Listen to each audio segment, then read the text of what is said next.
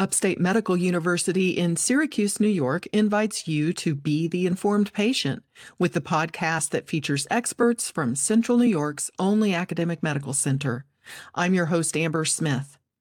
Two Upstate Medical University doctors were part of a national team that wrote a new practice advisory about stroke treatment for the American Academy of Neurology. With me to explain the significance of this new guideline is Dr. Gene Latorre. He's a professor of neurology at Upstate and the medical director of neurology for the stroke team at Upstate University Hospital. Welcome back to the Informed Patient, Dr. Latorre. Thank you. Good to be back, Amber.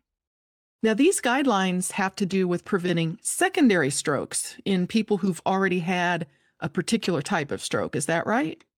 Yes, you are correct. This guideline specifically targets intervention to prevent another stroke from happening in patients who already experienced a prior stroke.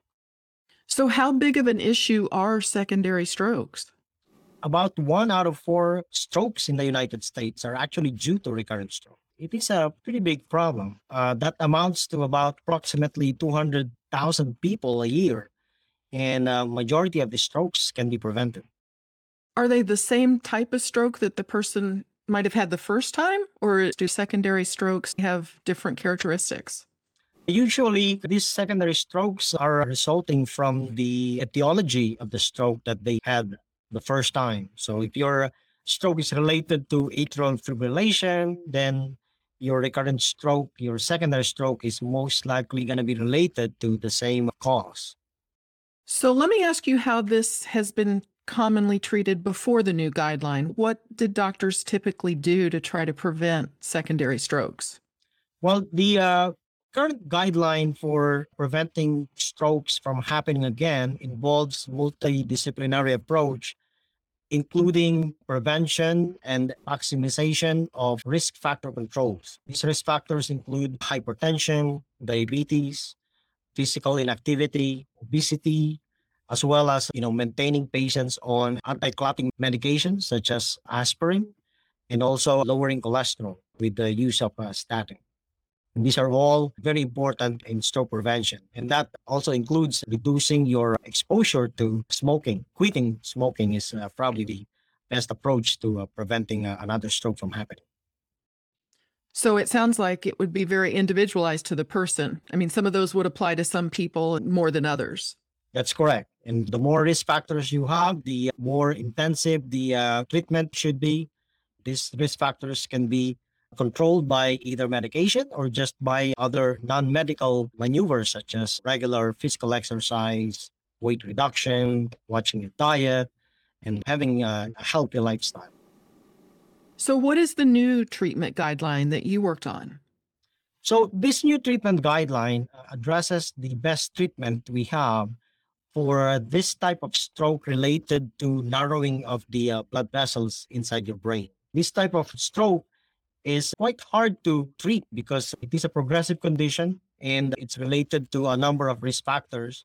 In the past, uh, because this looks like a mechanical problem where your blood vessel becomes narrow, it was intuitive to uh, think that opening up the narrow blood vessel could work with reducing the chance of having another stroke. And people have uh, used uh, a number of procedures such as stenting, or surgery to clean up the artery. These procedures are being done in other parts of your body. Okay, if your blood vessels in your leg gets narrow, you can go to a vascular surgeon and have it cleaned up or have a stent placed. The same for your heart. When your heart blood vessel gets narrow, you can have a stent placed to open up the artery and then you're like good as new. Unfortunately, the evidence have shown that if you do the same thing with the blood vessels in the brain, the result is not as good as what we experience in other parts of the body. So this guideline specifically addresses the current best treatment we have, which is medical therapy. So medication has been proven then to be better or more effective than a surgical intervention. That's correct. Part of our uh, guideline development involves gathering all of the available evidence to support or refute the efficacy of one type of intervention or the other. And the current evidence suggests that best medical management, which includes a multimodal approach with multiple risk factor prevention and control, are as good, if not better, than doing some type of surgery. So, neurologists and primary care doctors in America, do they generally follow these guidelines from the American Academy of Neurology?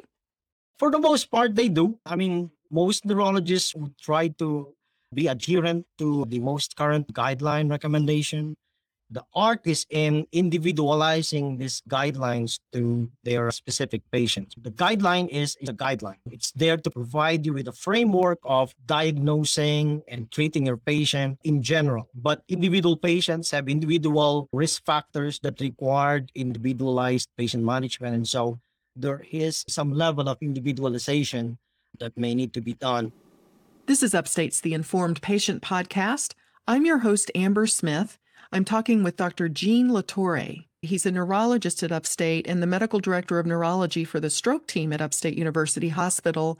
And he was one of the authors of a new practice advisory about stroke treatment. Now, let me be clear does this apply to someone who had a stroke that was caused by a brain bleed, or is this just applicable to someone who had a clot that caused a stroke? Yes, a very good clarification. This guideline applies to uh, a patient who had an ischemic stroke. Okay, so these are patients who did not have any hemorrhage or, or uh, hemorrhagic stroke. This is specific to ischemic strokes.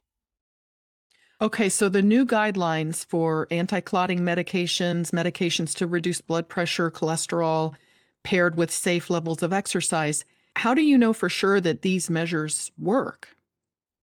Good question. Well, part of our guideline activities involve gathering all of the available uh, evidence we have. And I'm happy to say that multiple studies have been published and are actually included in the summary of evidence in this guideline, showing the positive impact of this intervention, including the uh, multiple risk factor uh, management, which results in reducing recurrent stroke with uh, control of these uh, risk factors.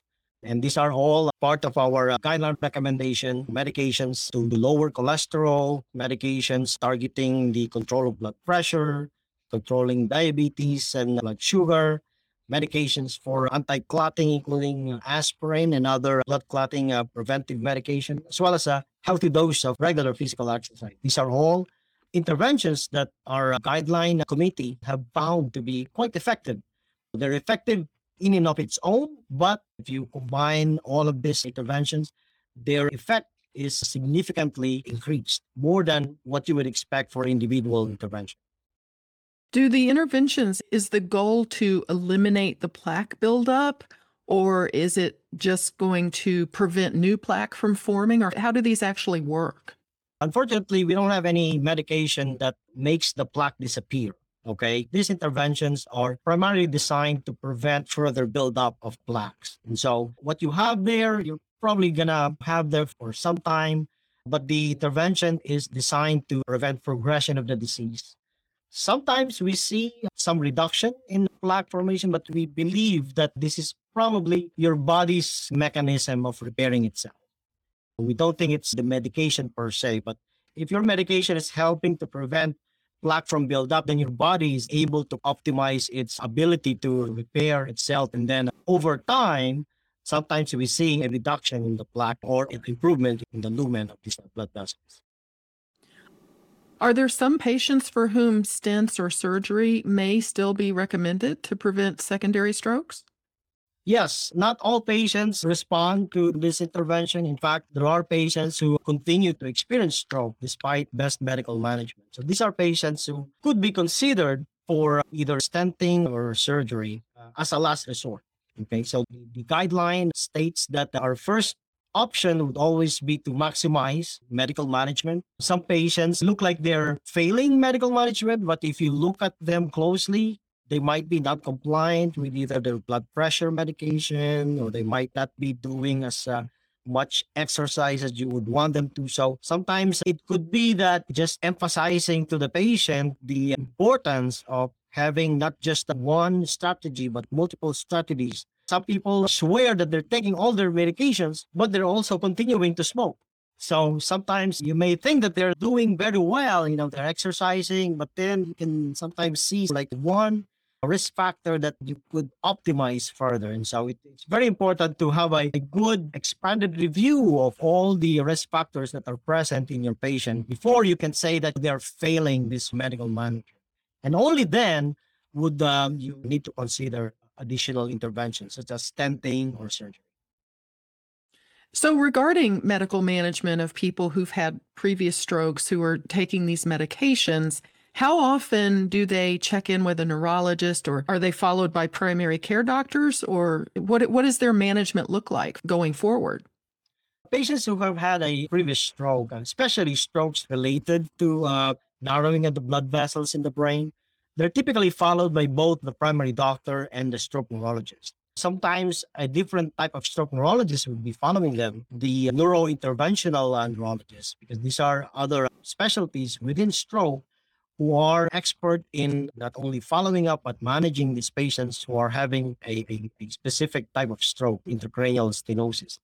And these patients normally would uh, require some type of follow-up imaging to determine if their blood vessels continue to be open whether their blood vessels are having more narrowing related to the plaque buildup. And so that allows for individualization of management. You know, sometimes uh, maybe the blood pressure control might need to be tightened up a bit more. Your diabetic control might need to be controlled even further. You may need to have a different type of anti-clotting medication. Some blood tests might need to be ordered to determine how well your body is responding to the anti-clotting medication. We now have a blood test that determines whether you are responding to aspirin. Sometimes when you're uh, taking a medication such as clopidogrel or ticagrelor, there are blood tests that allow us to determine whether your body is responding to it or whether you have some genetic condition. Maybe your body is just not designed to respond to this type of medication. So there is a new way of following these patients by making sure that they are responding well to the treatment. So they are typically followed by both the primary doctor and the stroke neurologist. Now, the guidelines say safe levels of exercise, but I'm curious about what that means for someone who has survived a stroke because I imagine the idea of exercising may be really scary for someone that maybe feels a little fragile. So, how do you counsel your patients? Safe levels of exercise means that you are doing what your body can tolerate or what your body can do. Patients who have survived a stroke can have some physical limitations that prevents them from doing one type of exercise or another. So it's very important to work with a physiatrist with a physical and occupational therapist to help to design individualized exercise program that would be not only safe for the patient but also can optimize their rehabilitation potential as well as their recovery. Symptoms of lightheadedness or shortness of breath or worsening of their weakness after an exercise are symptoms that they are probably overdoing it when you're on that level of exercise where you're very exhausted, you're almost out of breath, that level of exercise probably will need to be downgraded or adjusted to a more tolerable level. Some other equipment might be a factor as well. So some patients might think of maybe uh, investing in a treadmill to do some exercise at home. If you are limping on one side, and if you do a treadmill, this treadmill is continuously running. And so you might not have enough time to adjust your balance. And so people who are having difficulty with balance, they probably would be better off not doing the treadmill. Instead, regular walking would be better because you can uh, adjust your pace.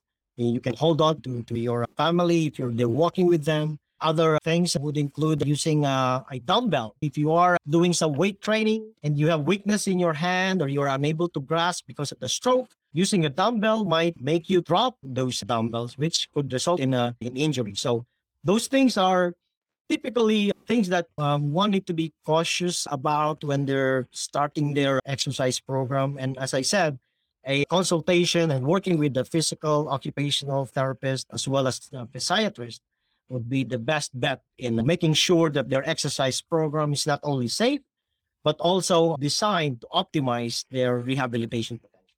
well, Dr. Latorre, I really appreciate you making time for this interview. Of course. Happy to be here. My guest has been Dr. Gene Latorre. He's a professor of neurology at Upstate and the medical director of neurology for the stroke team at Upstate University Hospital. The Informed Patient is a podcast covering health, science, and medicine brought to you by Upstate Medical University in Syracuse, New York, and produced by Jim Howe. Find our archive of previous episodes at upstate.edu/slash informed. This is your host Amber Smith, thanking you for listening.